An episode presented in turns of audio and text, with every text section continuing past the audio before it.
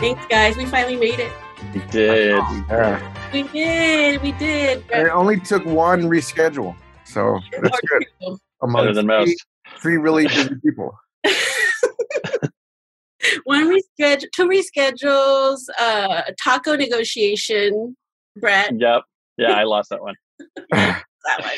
But here we are, and it's okay because we love you, so it's it's cool. Hey, you know what? You guys are my first double guests. Aw. Good. More chaos. Yeah, uh, probably the, the the two worst. yeah. All right. We'll try to be appropriate. I know, right? this is going to be a test for me too because yeah, we'll just kind of see how all of this works out. We'll be fine, right? See, my history with Brett is that it's always been whenever we've been together, there's always been a lot of inappropriate discussion. Yeah, it's always been a race to the bottom. It's a bad, Right. it's So- a bad habit we developed when we were taking some classes together way back when. Yeah. You know what? I am. I'm very scared of HR, but I don't have HR around here, so I'm cool. Does that help it? No, it doesn't. so hey, okay. So let's introduce. Okay, Marcus Sevis. What's up? Hey, how you doing? Good, to see Good. you. People might have heard you from a previous podcast that are listening to this. This Yeah. Say Marcus Sevis in the house, Yep. right? Uh, There's more to say. Yep, yep. And then we're like, okay, now we got to bring Brett in because you guys are like BFFs from like a long time ago. So Mark and I met. I'm scared to put a year on it, but I'm going to say probably about 24 years ago. Shut up. What? yeah. Which is, yeah, that just makes us old men. I don't know if we're old, wiser, but we are. yeah. So Mark and I and you, Martha, we were all part of the Palm ecosystem, the Palm companies, Palm, PalmSource, HP, Handspring. And Mark and I happened to meet back in the late 90s when both of us were trying to kind of figure out career direction. Right. I had gotten a degree from UC Santa Cruz in international relations, which actually has served me well over the years, but strangely not a directly marketable degree. Mark and I both started taking some creative kind of, I don't know, like we're basically boning up on Photoshop and Illustrator and 3D tools and all that kind of stuff, which weaseled both of us into marketing careers. Yeah. What institute back was this? Tell everybody where you were. Oh God. You know it's what? a def- it's a defunct institute. So basically one of those DeVryish type of schools where we were going and getting the the actual applicable skills that for me a UC didn't teach me. I learned how to write and analyze and think about deep things, but I didn't actually learn how to use the tools that I was going to need out in the marketplace. I'm not a critic of college. I'm very, very, very glad I went, but it's it's one of those funny after effects when you realize you get into the marketplace and you're like, wow, practical stuff was left out. Well, and that's why we're talking today, guys, because I think that, you know, we all went, you know, went to school of some sort, but in the end, it all was because of our relationships, personalities, connections. And by the way, this is before LinkedIn. I mean, how long Yeah. is it before Yeah. LinkedIn? So Yeah. when you guys told me that, um, actually, I think Brett, you came up with the title because your PR amazingness, networking for hustlers. I said that's exactly where we're at because we all kind of came in this a little bit unconventionally. You Yeah. know, Mark, Mark, Mark, you were at the same place, and I think you guys were just, you know, going to like, you know, happy hours after at this. Yeah. Yeah, I mean, my my whole history is that you know I was twenty something. You know, I I actually didn't go to a university like Brett did, so I, I got to miss out on all that uh, drunken fun. But you did it at the device and just But yeah, I you know I you know I was my aspiration was to be a professional rock and roll musician, and you know at some point you you got to realize or you got to make a decision. Say, well, am I gonna uh, am I cool with being a forty something year old guy still struggling to make that happen, or should I think of a plan B? And so I was like, you know what? I really like design. I was already kind of doing design on my my my little PC back in the day. So I was like, you know what? I'm gonna I want to learn a little bit about Photoshop and Illustrator and and see if I can turn that into something. And so that's that's how I went to Masters Institute, and you know that's how I met Brett and our our uh, our cadre of uh, misfit toys. yeah. Some of the relationships I made there, I still maintain to this day. And, you know, I, I made some great friends there. And for what it's worth, you know, eh, yes, it was one of those, like, like you said, it was like a DeVry, like a business college where you pay, you know, it's, it's basically a for-profit school. But ultimately, you know, it, it comes down to, you know, what you, what, you know, what you were able to get out of it and how you're able to spin that into something else. Exactly. I, I totally agree. I mean, it's it's interesting because you know I I came out of university in the early '90s, well '94, and I'm originally from the East Coast, and you know I'm, I'm going to parlay into kind of why how networking plays into all this but I, I came over to Silicon Valley from Santa Cruz. I'd never lived here, but I was here because my now wife was getting her master's degree over here. She's a teacher um, nowadays. And I didn't know anybody. I didn't know anybody in the tech industry. I didn't know how the tech industry functioned at all. I knew I was more the liberal arts mind than the engineering mind. So I didn't even think there was a place for creatives in the tech industry. That's how naive I was.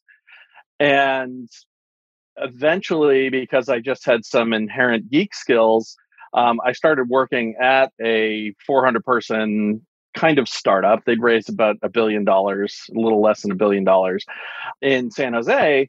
And while I was there, I kind of started to become curious about the marketing department and saw what they were doing and realized, like, hey, I've got some of those skills, but how do I get in the door? And what I I determined was I needed to get some direct tool skills that would allow me to contribute. And I eventually, you know, this is where we start to get into the networking and the hustling. Going to this place that Mark and I met at, I started to learn these tools and started to jump in and volunteer help to the marketing department, um, which maybe is lesson number one, which is if if you are looking to get into a certain field, you want to volunteer your time into that field and show that you can actually accomplish things. Whether it be for me, I was just polishing PowerPoint and videos for the CEO.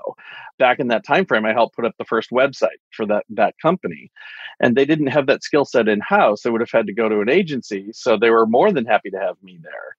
And by building the relationships in the marketing department, when the time came, I managed to break out of I was technically classified in the IT department and and make my way over to the marketing department. It's a little bit of a story behind that.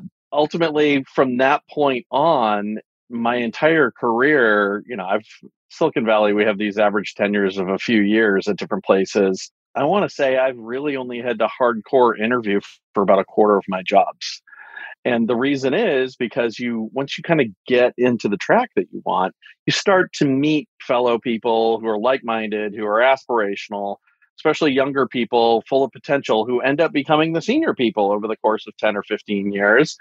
And you start forging relationships in the trenches. And, and I think that's maybe lesson number two. You're, when you are looking to network with people, it's not the go to the conference and shake hands thing that that's great. You meet some interesting people, they give you some fascinating perspective, but 20 minute conversation at a conference, it will not get you your next job. What will get you your next job is when Silicon Valley style, when the company you're at blows up somehow and a bunch of people flee. And then you suddenly have all these people who understand what your skills are, what your personality is, the fact that you can get shit done. And they are now all sitting at new organizations and a lot of them have to build teams or help hire and that's where your next job comes from it comes from the people who know what you're capable of not your friends don't even qualify for that. Your best friends in the world don't qualify for that because they haven't been in the trench with you. They don't know that you can crank out the new website launch the campaign come up with the positioning for the cool thing. I'm using all marketing parlance here but it works for anything. But the people who you've worked with who have become your friends by nature of the fact that they trust you, they are your inroad to the next thing. And staying in touch with them is a key thing and doing it in an authentic way. In an authentic way. And I have to say, you know, Brett, you know, Mark, you and I have we we are all like on Facebook. Like I know about your kids, like you know about mine. And even when we were working together, I want to say, I mean, we must have, you know, had a couple margaritas together and we had a few laughs and whatever, but it we we liked each other you know we liked hanging out with each other and i think that's the other lesson for me as i kind of look back you know 20 something years it's like i will recommend the people that i want to actually hang out with you know that i actually want to be with day in and day out uh, and and of course they have to do the job but if i like you i mean i'm going to be in conference you know conferences with you i'm going to be at events with you it's yep. you know who do you want to hang out with is half of the hiring criteria for most managers. Right. It's it's it's a combination of who will gel with the team and who will take your management. And then when it comes to your peers, when they're interviewing you and trying to figure out if you belong on their team as a peer, they're like, who is this person? I, you know, am I going to hang out with them? Do I like them or are they creepy, weird? Uh, you know inappropriate whatever it is sometimes inappropriate is a good thing. But it's you're picking people yeah can you get the job done? But do i want to be around you while you get the job done? Right yeah. Yeah when i'm when i'm building my team i have always really just defaulted with the people who i felt were you know had you know flexible and you know amicable uh, personalities more so than if they were you know technically uh, brilliant. I mean yeah. it helps to be technical technically brilliant but if you can't communicate with people if you can't get people to see your perspective then it doesn't matter. Yeah everyone shuts down. They won't listen to you. Yeah. And and that's it's huge. I mean it, the, you you get one misfit in a group it destroys the group dynamic. I've seen it again and again. I, am thinking when I was at Nokia, um, I, that was one of my stops. I was there for about five years, and we had a really fun group. I was working directly for the CTO of Nokia at that time in Palo Alto. He just relocated from Finland, and the group that built up around me to support him, we had one guy who was off the charts savant but this guy would come to work when he felt like it. Like he literally would just not show up for a critical meeting. And afterwards, everyone's texting him, calling him, what the hell? And he's like, eh, I just couldn't make it in today. And he would have these glimpses of brilliance where he would do three days of work in like six hours in a way that none of us could ever do. And then he would have these frustrating behaviors. And what ended up happening was his inability to show up on time and be present and care started to rub off on other team members. And some of our high performers started to dwindle down because they're like, he's, you're not holding him accountable. So why am I working my butt off? Right. Yeah. Because here's your top, you know, smart guy, and he's getting away with all of this. So why can't the other people do it? And yep. by the way, how does the manager even? I mean, Mark, you're a manager of people. I mean, you either have to call them out on it or eliminate that person, right? Right. Yeah. I've luckily I've never been in a position where er, because all most of my teams I've been able to build, so I've been able to choose who you know who who was going to report to me, or I've gotten really lucky. The folks that I've inherited have just been really great. But what I would have done if I did have to deal with that, in fact, who knows? I may be in a position where I do have to deal with that at some point you know ultimately you have to sit down with that person and you know al- alert them to the chaos that they are starting to basically wreak within the team. It ultimately like you know every person has a ripple effect and everybody leaves a wake behind them like a boat. And it will either damage things or your wake will leave you know the the right uh impressions and so on and and ultimately you know um you know uh, i would try and you know try and solve the issue and make something workable out of it but if i can't then you just have to make you just have to make the the hard decisions. This is something kind of that really divides humans. There's a flavor of human that is open and willing to learn and willing to change and do it willingly and then there's a flavor of human that is entrenched either because of their own past and trauma and upbringing or because they think they're right and they think they're smarter than others whatever it is. And in my experience you know I, I i'm with mark. You you sit people down you tell them the truth. It's a terrible conversation to have because it's a confrontation by nature. And you have to tell them this is what's not working. Here's what's happening as a result.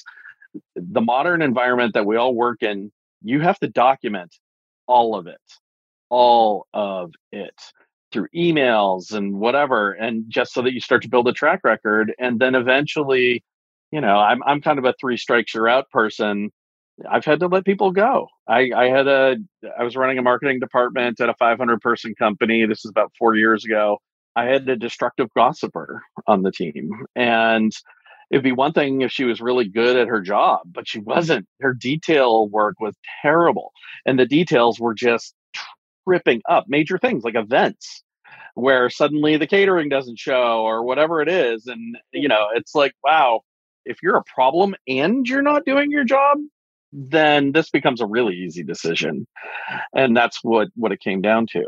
But to, to circle back to kind of our theme here, which is networking, and and how to kind of leverage your network into where you need to be and how to build your own teams through your network how you handle that situation is watched by everybody else. And if you don't handle it with integrity and with honor and give the person a true chance then everyone around you is going to know whether it be the ceo of the company who i was reporting to at the time my peers or the wider team that i had underneath me. That team I don't want to compare adult workers to children, but this, some of the rules apply. I can say this because my wife's a teacher. You know, they are watching to see what you do and they will assume you will do the same thing to them. So if you don't handle a situation with respect, then they're just going to assume you won't respect them when the time comes. And this goes on to you know, kind of another kind of networking axiom, the teams that you end up building underneath you, obviously you need to pull in quality people. How do you do that? You know, uh, it's a very common Silicon Valley thing. And I haven't, I've, I've asked people in other geographies, it doesn't happen quite so much, but it does happen. You know, you get somebody who comes in to interview and you're supposed to, according to the law and according to HR, you are supposed to go off their resume, go off your conversations and feedback from other team members that have conversations. What we all end up doing, right or wrong, is we all hop on LinkedIn. We see who we have in common with those people.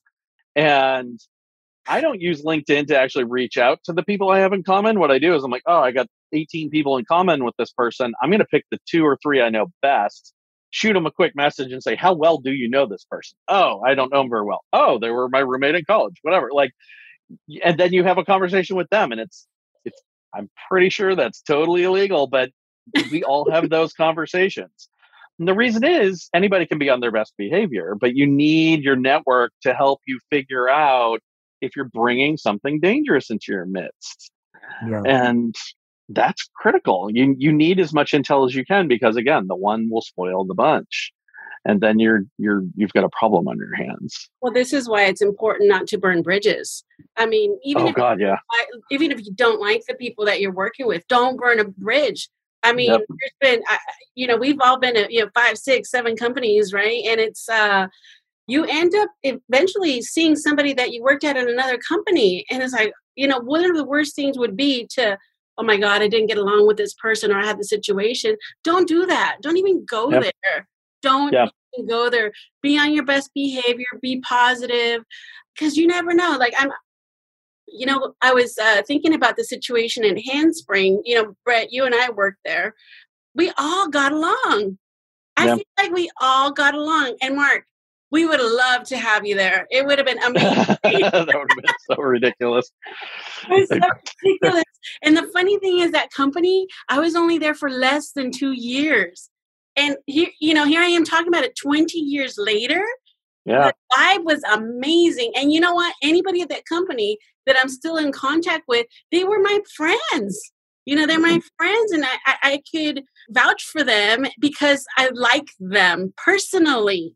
Yeah. Yeah There was an Yeah. element of personal, you know. And then when Mark and I worked together at Palm, by the way, anybody who's listening to this, if you don't know what a Palm Pilot is, it's like Yeah. You're probably under 25. you're under, and it's like this little. What was it like? The original. It, it, it was It's a only like the organizer. Organizer. Yeah, it was. It, think of it as um, a cell phone without the cellular capability. Yeah. Yeah, so, so us three, we've been in um, mobile industry. Well, I should say organizer, right? Organizer I. I go with mobile because I went on to Nokia. yeah, and then we've been in hardware. I mean, Mark, you come from you know HP, right? Um, software. Brett, you were. I was also at the comp the first the company that fir- that made the first MP3 player. oh my oh, that's right. Diamond, right? Diamond Multimedia, yeah. Wait, Yeah. I was at their competitor, Creative Labs. Oh, Yeah. yes. Remember them? And I think they they were. I got out before. I they were just sound cards. And Nvidia killed us both. Yeah, yeah. exactly. And then Where um, where I spent a year or so. Right, I remember that. see, so everybody listening, do you see hear this? Like we all were like either competitors working in the same company, and at some point, look, here we are, twenty something years later, because Mark is cool, rock star, and an amazing manager, and you know Brett's amazing, so um and funny, and I- I like these people. I I in an instant would refer you guys anywhere. Well, I, I think there's a couple of things to pull out of that. You know, one is I've found that working together with someone the first time, you can become friends. Working together the second time, you become family. And I actually have a manager who I worked with at four different companies. We're at four of the same companies. I worked for him twice. And I would go to war for that guy. He's amazing.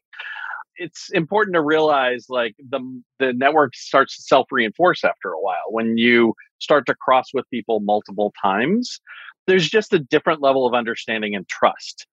And it's it's almost like you know Silicon Valley. They say there's something like two million active employees in Silicon Valley, but man, it sure feels like it's 2000 because you just cross paths again and again with people. And to your point, Martha, about burning bridges, you, you don't burn bridges. And if anything, just realize that your performance now might determine and behavior now might de- determine how if you get that job 10 years from now. I, I'm not ashamed to say I've been at companies where I have seen, let's say, some of the more persnickety people show up in interview cycles, and I have absolutely killed them. I've killed them. I'm like, that person is toxic. Judge for yourself, but watch for the toxicity. And here's what you're going to see A, B, and C. And if you see it, take them out of the cycle. And I can honestly say I've definitely killed at least half a dozen interview cycles for people who I've encountered in the past. And I wouldn't have done that if they were good people who actually got their shit done. But instead, there was something off. And, and so the network protects itself as much as it fuels itself, which is, is kind of an important aspect. What do you guys think? I spoke to I think another another person about this was you know once you're in the interview room or you know Zoom room, personal room, whatever it is, they like you. They like what they see on you like what you see on paper. Forget the paper. Now it's about uh, do we get along? Am I going to get along with this person? Can I talk to them? Are they funny? Do I like their vibe? Do we connect?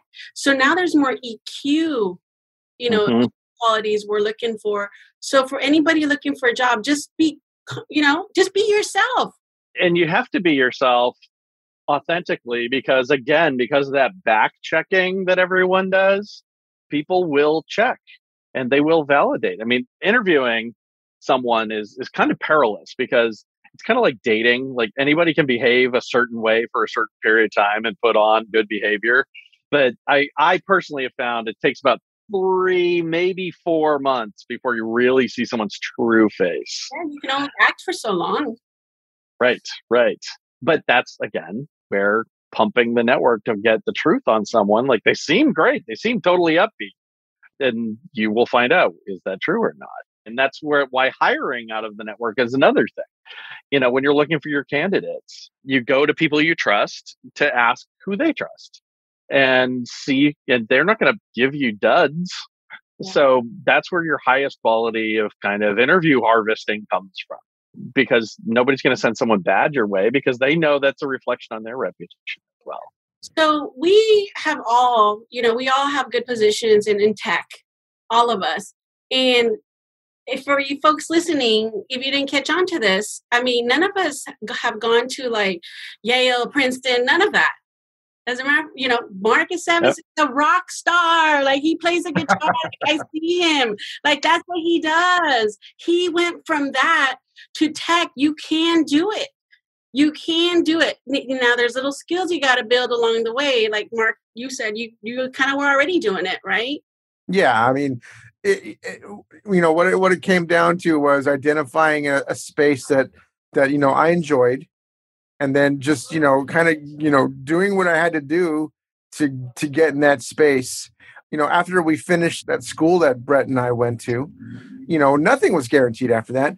I couldn't i can tell you that we had probably hundreds of classmates that could never you know get a career in that space in that creative arts space you know coming out of that just because you know whatever skill you know people's skill that they could have been lacking ultimately it came down to how flexible could I be, uh, how humble could I be to take instruction, to learn. This is a really important story for me because you know I'd just gotten just graduated from that program, and my first job was just an internship at an ad agency, and I went in there and you know I impressed them with with with my work and you know my my ideas but I was lagging in one in one area, and that was attention to detail. And I ended up getting fired from that internship like about three or four months in because I let something go to print twice with the same mistake.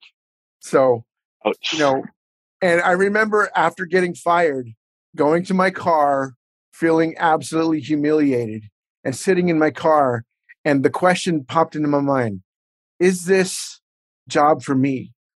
Or should i should i just go back to like doing you know deliveries or something? Go work in a warehouse. Is this what i should am supposed to be doing? And i made the conscious decision that day that i was not going to let that stop me and so yeah i took my beating uh, i you know i was humbled but to this day I will catch things, even like an extra space in text that no one else catches. because I was the um, the communications manager at uh, home, and I had to work with you, Mark, directly work with you, and you would like we were. He was responsible for making the boxes, like he was responsible for making all the graphics, and he made sure that every little space was caught the fonts uh, if the fonts were consistent like you were so um, so you learned mark and yeah. I, one of the amazing things that i liked working with you about was i never had to worry about things you know going through print to print to final because i knew you would catch it yeah well, it's, yeah. it's part of paying your dues and learning yeah. i mean that's that's what it is you know i, I try to mentor I've kind of made a rule for myself, you know, past 25 years in the valley now and you know, we we all have these awesome companies that we've had a chance to work at and I realized that, you know, I've been fortunate to work at brands. Like the, everybody who's out there who's getting started really should try to strive to get at least one well-known brand on their resume it just bolsters everything. It helps whoever is trying to hire you relate to like, oh, that person was at company X. I know what company X does. All right, I kind of know what I'm getting from that person. Mm. But in the effort to strive and get into that brand, there's a lot of dues you got to pay along the way. And dues, paying your dues can feel abusive. It's 80 hour work weeks. It's you're the last one to leave the office at night, even though you're like the 26 year old. It's the, I am going to deal with this pompous executive right now and take his condescension because you know what? I'm still learning from his condescension. I'm learning what not to do when I get to that level. Right. right. It's all full of lessons and paying your dues. I, I, I feel like I encountered a lot of millennials who did not want to pay their dues that's softened in recent years. I've seen a lot more entry level people who are who understand that there's a lot to learn. but you really, really do have to do that. And you take your beatings and you are going to screw up. There's no doubt about it. And the pain that comes from those screw ups are sometimes your biggest lessons. And uh, per what Mark was saying, become some of your biggest strengths. You know, when a bone breaks, it heals stronger, kind of thing. Yeah. That was your strength, Mark. You said you were not attentive to detail and they let you go. And you are the most attentive to detail person I know. Thank you. yeah, that was a hard lesson. But, you know, years later, I was like, you know, I need to find that guy that fired me and thank him because yeah. that, was like, that was like, he, he really, that was a blessing in disguise. You know what humbled me when I met like at Mark's company, and we'll get to Handspring, Brett. But uh, you know, I was a communications manager there. Actually, you know, I've, I've, been at Adobe forever, and my first eighteen months at Adobe, I was a contractor. Talk about humbling, because I went from Handspring to Adobe, and I got laid off. Uh, the company went down, right, and I was pregnant. I was pregnant six months, and. Mm. That's harsh, right? Then I went out and had my baby and then had some unemployment. And then I needed a job and Claire Dean, who um, I'm sure she wouldn't mind me saying her name, she knew my work. She knew what I was. We got along. She was, I think, the director of VP or something like that, VP of marketing. And uh, she's like, "You need a job? Yeah, come on, come on over and help me at Adobe." And it was a contractor gig. And honestly, in 18 months, they didn't have the budget to hire me. I ended up at I ended up at Palm, and it was a communications manager. Now I'm second, you know, my second language is Spanish. Okay. So I'm a communications manager. Shit, that's a lot of pressure on a Latina woman, right? And and you know, Scott who hired me, he didn't know this, but this is all going on inside of me. But I needed a job and I needed insurance. So I made sure that as a communications manager, first of all, I interviewed well. You know, I told him what I, I didn't tell him anything I didn't do. I better make sure that I was so attentive to detail, to your point, Mark, because I didn't want to screw that up and it made me a better communicator.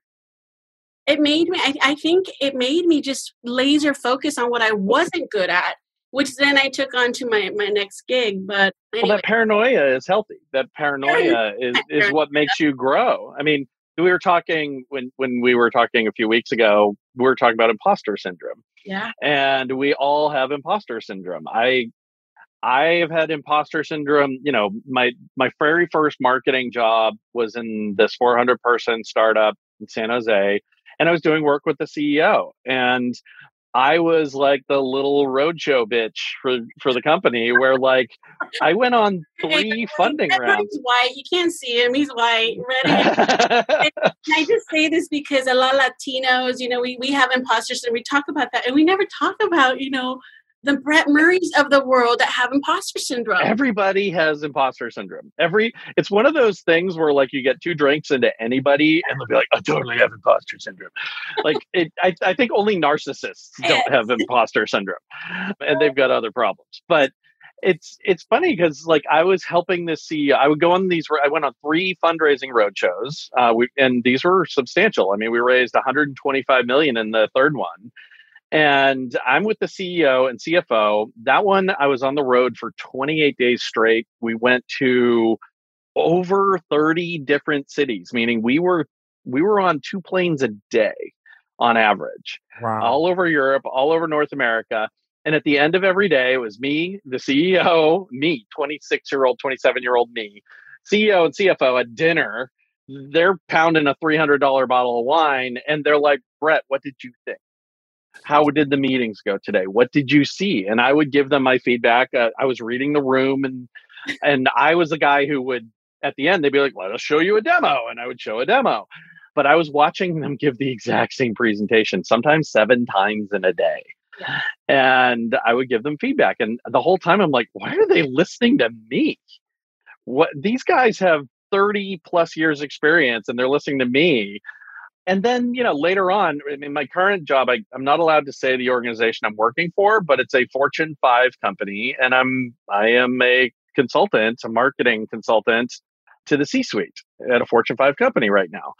And i i literally was preparing a deck for the ceo yesterday.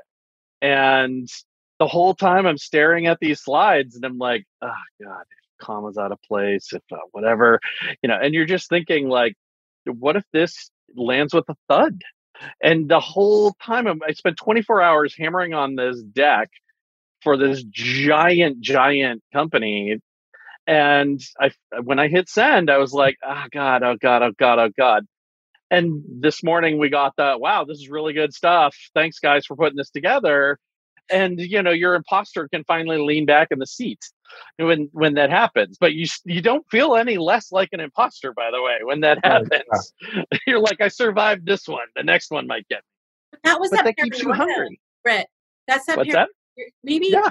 imposter is paranoia. Yeah. Oh, it totally is. But- it but- completely I think it's it's our survival instinct, Yeah. really. Yeah. Thousands of years ago, the way this manifested itself is I'm not gonna go outside of the forest into the plain because I'm There's something could kill me out there. I'm not as fast as that cheetah. right? Yeah. I'm not a cheetah. I already know Yeah. that. And so, but you know, but then you realize you also kind of have to. It's just a survival instinct. Yeah. And you develop techniques out of it. You know, you're going to Yeah. wander into the plain hiding behind trees and rocks because you're like, wait a minute, this might help me survive this one. Maybe this And- sharp stick can help me. exactly. You know, So one this- of the things, yeah, this is a, uh, so I'm not a cheetah. I'm not a cheetah. And that's always in our back of, you know, now I'm going to think about that. I'm like, I'm not a cheetah. But you still have to go out there and protect yourself. Yeah. Well, Still gotta you still gotta somehow like slay a cheetah and then take its coat and wear it when you go out there next time. well, you, you know what it comes down to though, and my wife again, I mentioned she's a teacher, and she's a second grade teacher, which is really unique because this is when little human beings are really starting to figure out what they are, and in so many dimensions, it's not even funny. But we talk about superpowers.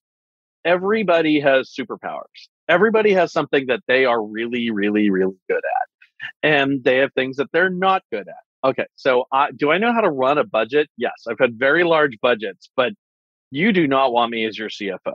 No, bad idea. Do I know how to operationally run a team? I, at one point, I had a team of 150 people under me, and that's a lot of reviews. That's a lot of trouble with HR. That's all kinds of things. Am I an operational ninja? Not at all. Not at all. That's not my bag. But I, I can muddle through. But what am I really good at? Well, I, I think over time, I can with some level of pride say I'm really freaking creative, especially coming up with campaign ideas. I think I have good communication skills. I think I'm a really good writer. I think I'm really good at translating the complex into the simple. And I have come to understand that I have superpowers. I can, you can put me in a room with 50 people and I can list out a few things that I will be in the top three at. And admitting that to yourself is partly how you cope with the imposter syndrome and with your own career growth because you you really have to embrace it. Like there's a time to be mm-hmm. humble but you know what? If you're getting ready in the morning you can look in the mirror and be like no i'm really freaking good at these things. It's like don't let me near these things. But these things i'm amazing at. It really is clarifying and really helps you stand up a little straighter when you're sitting around the table with 10 other people and knowing if you have something to add Yeah. and that's going to contribute and move the conversation forward. And and i think that's a little bit of the antidote to imposter syndrome is don't be stupidly humble to the point where you won't ever admit that you are a cheetah in certain dimensions. You might not be a cheetah but you know you you might be the fastest gazelle and that's fine because you can outrun that cheetah and the same goes in the work environment. You can have somebody who's an amazing amazing epic writer but if they don't know how to formulate the positioning for something that they have to write about then they're going to write about the wrong things. Yeah. Right. Thank you for for saying this, Brett, because uh, you know, I've in the past just couple mm, two, three years, I've become humbled and actually have I own my cheatiness. Like I'm like, I really suck at that, but I'm an okay storyteller. And if I happen to be in business, guess what? I'm going to storytell my business. That's how I tell my presentations. And that's actually been my superpower is storytelling and how do I dumb it down into a story uh, you know, that makes sense for everybody and that people want to actually listen to? It's got I could do it personally and I could do it at work. I can do those. I'm also freaking creative. I like that. Now I can do budgets all day long. I can do all of that. But to your point, I, I kind of can actually verbalize and say, "Yeah, I kind of don't want to do that. Yeah, I kind of don't want to do that. But I want to do this all day long." Yep. All Yeah. day and that's what you lean into and that's how you pick your job opportunities if you have to choose between a and b in a job opportunity having clarity on what you truly are a genius at allows you to lean into it you know it's it's this is another thing my wife and i talk about with her education background is and we have two daughters one of whom is in college and she's figuring out what she wants to do and she actually of her own volition thinks that she wants to go into marketing and I look at her innate skills that I've seen in her since she was little. When she was five years old, she was talking like a 10 year old. You know, when she had to start doing writing assignments, she was writing amazing narratives where I'm like, okay, this does, again, it all didn't feel age appropriate for her. And I saw that she was lining up with these innate skills that did lend itself to marketing. So when the day came and she's like, Dad, what you do seems really fun I'm interested in it, I encouraged her that way. And, you know, there's this thing of like, hey, I'm Brett, I suck at math. I should double down on the math to get good at it. Well, you know what I can do? I can hire people who are good at math mm-hmm. to run my operations and budget. And I can be a, as brilliant as I need to be and fly as high as I possibly can in the directions that I'm good at.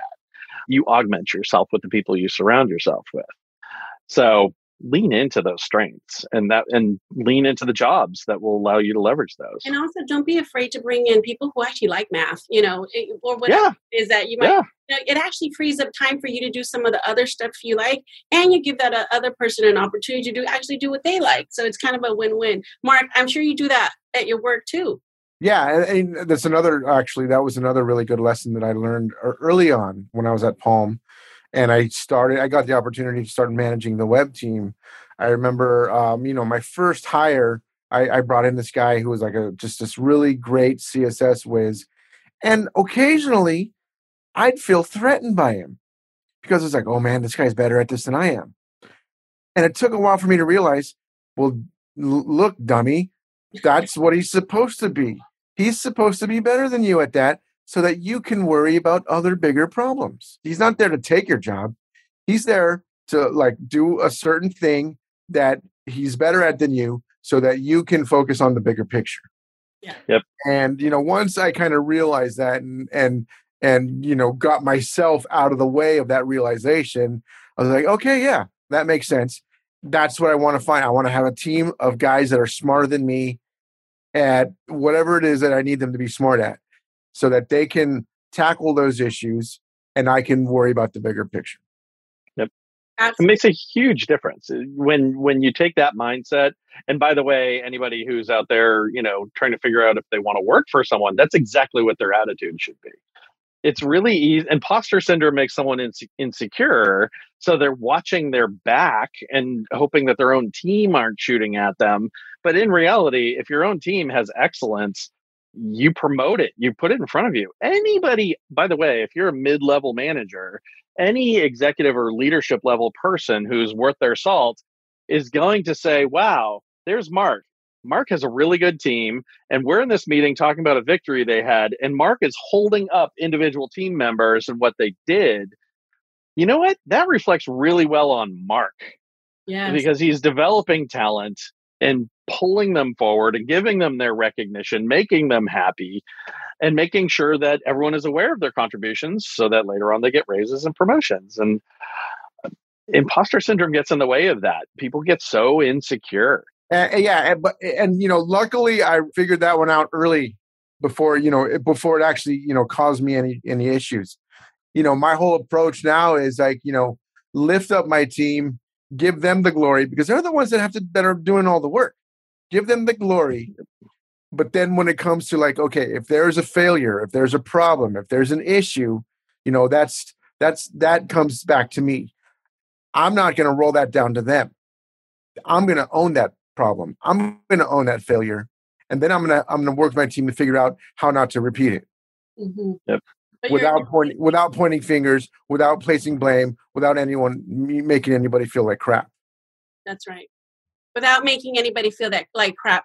So good point because I'm just thinking every leader that I followed into a different company, and to your point, Brett, I've worked with leaders now multiple times at different companies, and they've done just that. They've lifted me as they've grown. Like they have literally, like in meetings, said, "No, Martha did that." you know, or yep. you know, they they haven't taken all the credit for themselves. It was all about the team. It was all about the people, and those people I would, you know, do whatever I had to for them because I trust them and I know they got my back. Right. Yep.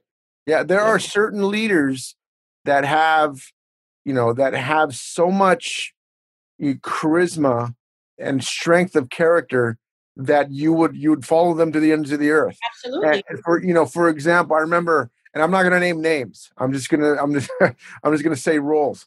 I remember shortly after Palm was acquired by HP, there was a big um, powwow between HP's leaders and uh, marketing leaders and the the Palm marketing leaders to figure out, you know, what was gonna what was gonna happen to the Palm.com, the overall Palm website presence, and you know what what the path forward is. And HP at the time, they didn't have a fully flushed idea, so they were just kind of like they were trying to basically like push their weight around. And the IT director, who was who basically uh, where the web fell under was at the time he was just pretty much a yes man complying. I was really disappointed in his stance that he took at that meeting but then i was amazingly impressed by the stance that another director from the support group you know he had the the courage to stand up and say guys this is complete bullshit what you guys are proposing he probably and like from that moment, I was like, that's the kind of guy I want to work for, who's not afraid to ruffle the feathers, who can see through the politics and the BS and stand up for what's right, as opposed to just being another yes man. You know, the world's full of yes men. Yeah. You know, we need people, we need leaders. Yeah, yeah with integrity. With integrity. I mean, that's a word that floats through my head a lot. I've I've been very fortunate to work for some people with super high integrity. And integrity is is do are you the one that stands up or sits down in that meeting? Integrity is when there's cutbacks and they're trying to get you to let some of your people go, but you realize that these people don't deserve it, that these people contribute, and you fight for them. Integrity is when it's raise time and you got to go fight for your people. And integrity is holding people up who are actually doing the work and not taking credit for it and being emotionally mature enough to realize that, that it still reflects back on you. It's still self interest to do that. Yeah. Absolutely. Before we go, and this is awesome, uh, and we might have to do a part two of this eventually but i want to get back to the the networking hustler you know theme just because i think it's super important especially as digital I mean, all we have is digital. We can't go to happy hour and have, you know, mm-hmm. wine or tequila or whatever it is I might drink with you guys. What advice would you give, you know, the younger generation coming in or even newer generation into a, a, an area? Like for me, for instance, it's don't be afraid to just ask do you have 10 minutes? You know to be afraid and uh, don't be afraid to get curious about the company. And also don't be afraid to go with your gut feeling if you are in an interview and you don't get and it doesn't mesh. Maybe it's not the company for you. That's okay too. You you save people a lot of time and yourself and yourself. Anyways, I wanted to hear what advice you would give to those networking hustlers out there because, guys, networking is everything.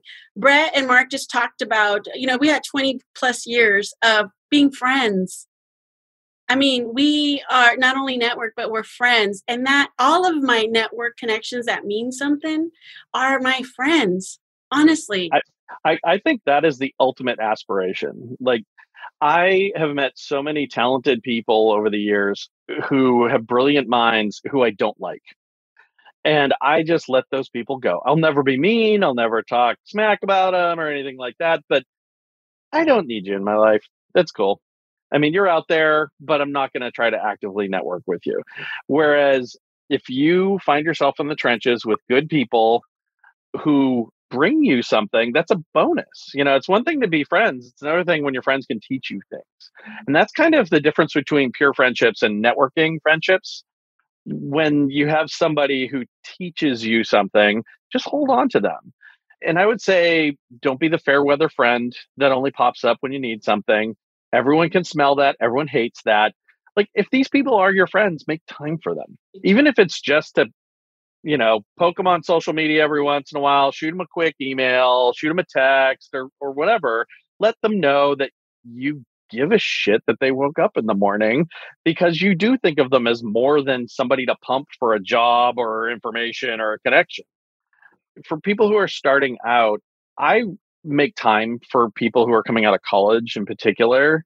It, it's always like you know somebody I used to work with their daughter's coming out of college and they want to have a conversation. I that's our new era yes yeah and and for me part of my networking now that i hire teams is i try to keep my pipeline building of potential talent so if anybody has the boldness to reach out to me I'll give you 20 minutes face to face over coffee, or I'll give you 45 minutes on Zoom or whatever. And I have those conversations. And I'd say a couple of times a year, I find I find somebody, I'm like, this person has superpowers. And I just make up my mind that I am going to help that person find a job because I might want to hire them later and I per- am perfectly cool sending them to people like you and Mark to train up so that I can steal them later. uh, perfectly fine taking them because if they came from you, then I trust. Right, you trust. And by the way, I'm doing you a favor. I literally did this. Actually, this is a good kind of case case in point. A guy who used to work for me was a program manager type. He's living out in New York now and then an, uh, another guy who I've worked with previously, who's a friend. We're now doing work for the same organization that I won't name. He was looking to hire a PM. He reached out to me two weeks ago on a random Tuesday, and he's like, "I need a PM." And I'm like, "Oh my god, this guy in New York, he worked for me. He's one of my rock stars. He just is getting laid off by previous employer, J.P. Morgan Chase." Don't ever work in finance, kids. That's another lesson, but different one. Uh, anyways, I connected them you're not and and this guy accepted it, the job offer yesterday. And uh, the I mean, think about that's a win-win-win, literally. Like uh, somebody who's being laid off got a job super fast. Somebody who's looking for a rock star talent got it, and it all halos back onto me as the connector.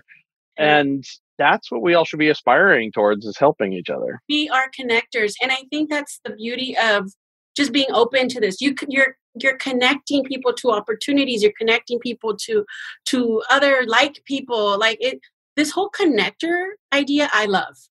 I love this whole connector idea. I mean, and you know what?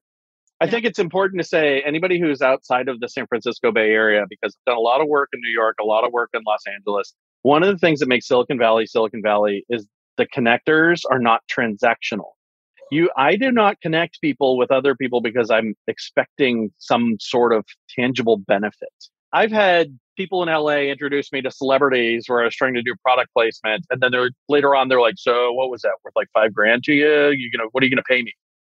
Whereas up here everyone just connects everybody to everybody like oh good person and good person you need to know each other and we just let karma in the universe take care of the payback and it does. And yeah. it does I mean, Mark, I connected you to an organization of young kids, right? You became you were um, a speaker there, young kids that needed kind of that unconventional role model, and you were that. So there it goes, right? I mean, somebody might have seen themselves in, in Mark, and I agree. We can't expect anything in return. We cannot. Yeah. I mean, some hustlers feel like there has to be a price tag on everything Mm. but I don't see that as the quality hustling because th- that guy who asked me for 5000 bucks because he made an intro to a you know a second tier Star Trek cast member like I've never done anything with that guy again. Right.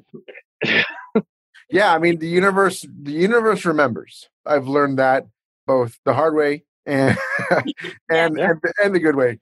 I've approached you know my relationships with you know what can i do to help you? as opposed to like what can you do to help me? I love that. And and that's how i approach my management style. There was this uh years ago i saw this this i don't it might have been a meme that said and and and, uh, and i'm not here to i'm not here like to to to bang on managers because you know there are plenty of good managers but the the gist we are managers now. I know, right? Yeah, yeah, yeah. The, the, gist of it is a manager will always remind you how important he is, whereas a leader will remind you how important you are. You are. Uh, that's beautiful. And that stuck with me. And, you know, as someone who leads, you know, leads folks, I consider myself more of, of like us, and this is going to sound weird, but like uh, in a way, like I'm a servant because I'm here to help them. Yeah. Yeah. Every time I inherit a team, I either take them one on one or I take them as a group and I say, look, here's the deal. Yep. I manage the team now, but my job is to give you information, give you perspective on what the business needs, tell you what success looks like, give you resources, help you advance your career, not necessarily in that order. And, and anytime and there's from, and shield yeah, them. And, and shield them. Oh, oh my God, yes. Shield them from the worst. And by the way, your problems are my problems. So feel free to bring them to me. Exactly. Hey, everybody who's listening, this is stuff you're not going to get in schools. I know sure I wasn't at my school. You know, I went to University of Phoenix. Like, you know, they weren't teaching anything. They just want my money. No, I'm just kidding. But the bottom line is this is real, real work stuff. This is what we all have to deal with every day. So align yourself with good people. Do don't burn bridges. You know, connect, connect, connect. Genuinely connect without genuinely connect. Like seriously. I get, and I, I need to wrap this up, but I get inboxes all the time, and they sound too like you just cut and paste and it came out of a book. Yeah. I'm not even going to look at it. I'm sorry, I just won't. Yeah, yeah. There's a whole category of networker out there that I call the leg humper, and they are just the ones who come up to you and they're like, "Hey, buddy, you got a card? Got a card? Hey, what's up? What's going on? What are you doing?" And it's just like, "Oh God, oh, is the antithesis of what you want." Uh, yeah. I know a couple guys. Like started saying, you know, this could have gone HR wrong, but you guys, hey, you guys both behaved. This was again my first double podcast with two amazing people and two amazing friends. And thank you guys. I love you guys so much. Like seriously, and anything you need or your kids need, let me know. Likewise. Into that, and I owe both of you tacos. Is that how we roll? Mr. Top Five in the whatever. Tacos. This is payment for us. All right. For me. All right. Thank you so much. And hey, we'll talk soon, okay? Love you guys. Right, Thank guys. you. Yeah. Bye. Bye. This is Moments with Martha. Peace and love, everyone. Adios. Peace.